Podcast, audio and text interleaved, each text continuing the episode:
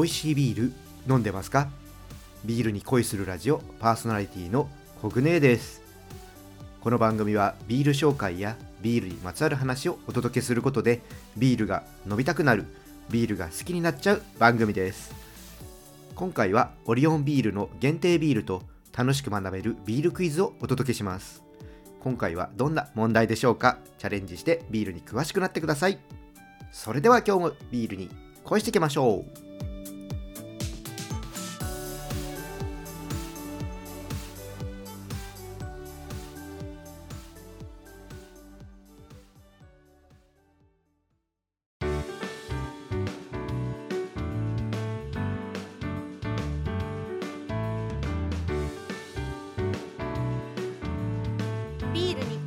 ラジオ。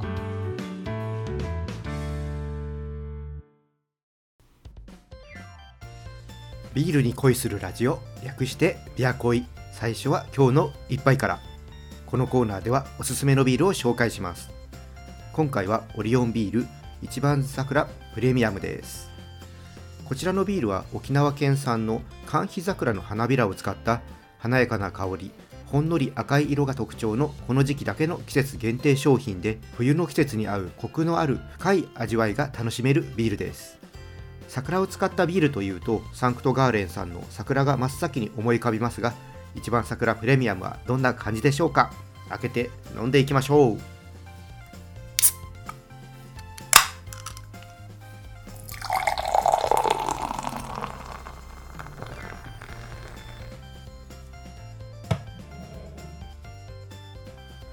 色はクリアなブラウンですね。そんなにね赤っぽさは感じないですかね。はいで香りはおおグラスに鼻を近づけるとホップのね爽快な香りが感じられます。香り自体は王道のビールの香りっていうね感じですね。じゃあちょっと味の方でいきますね。うん。口に含むと最初に軽やかなローストフレーバーがありますね。でその後にホップの苦みがね軽やかに感じられます。余韻はモルトの香ばしい甘みがありますね。これ、うん、心地いいですね。色合いはブラウンなんですけどもそんなにローストのアロマとかフレーバーは強くなくって全体を通してこのアロマもフレーバーも軽やかでスイスイ飲めちゃうビールです。先日紹介したスイビールよりもライトに楽しみたい時に飲みたいビールかな。ローストのね香ばしさもあるのでこれは食事に合わせるならタレの焼き鳥とかうなぎのかば焼きなんかと合わせて飲んでみたいですね。牛すじの煮込みなんかはどうかな。ちょっとねこういうのも試してみたいですね。はいでこちらのビールなんですけどもオンラインショップの方で購入することができます。いつも通りオンラインショップのリンク貼っておきます。興味のある方ぜひ飲んでみてください。今回はオリオンビール一番桜プレミアムを紹介しました。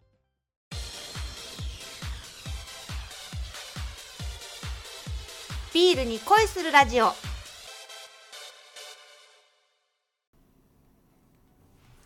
それではここからは楽しく学べるビールクイズです。このコーナーはビールの世界に足を踏み込んだ人がもっと楽しくなる知識が身につく問題を出していきます。今回はビールの日本酒についての問題です。ぜひ覚えてください。それでは早速問題を出していきます。問題。1901年明治34年以降乱立していた中小のビール会社がなくなっていきました。その要因として最も適しているものを次の4つの中から1つ選んでください。1海外資本の参入。2アサヒビールの誕生。3ビール税法の施行。4輸入ホップの高騰。さあ正解はどれでしょうか？それではシンキングタイムです。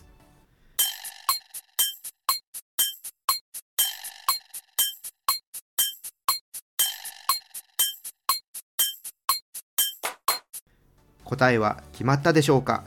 正解の前にもう一度選択肢をお伝えしますね。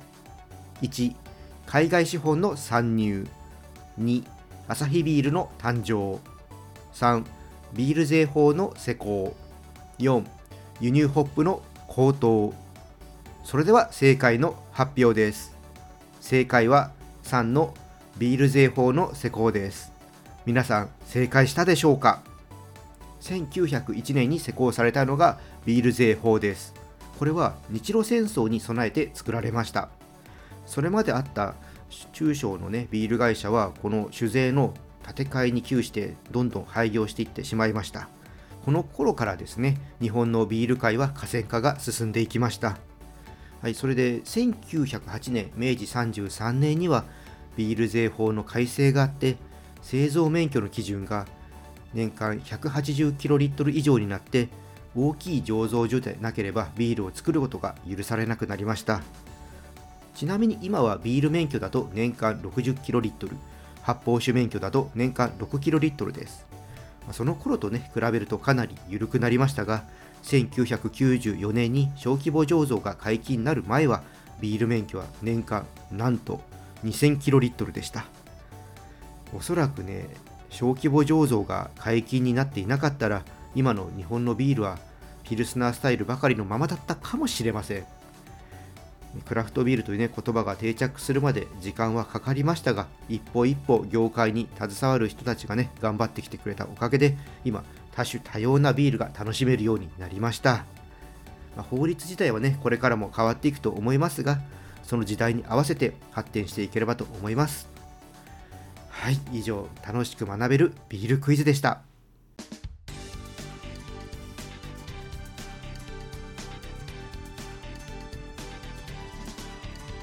ビアコイ。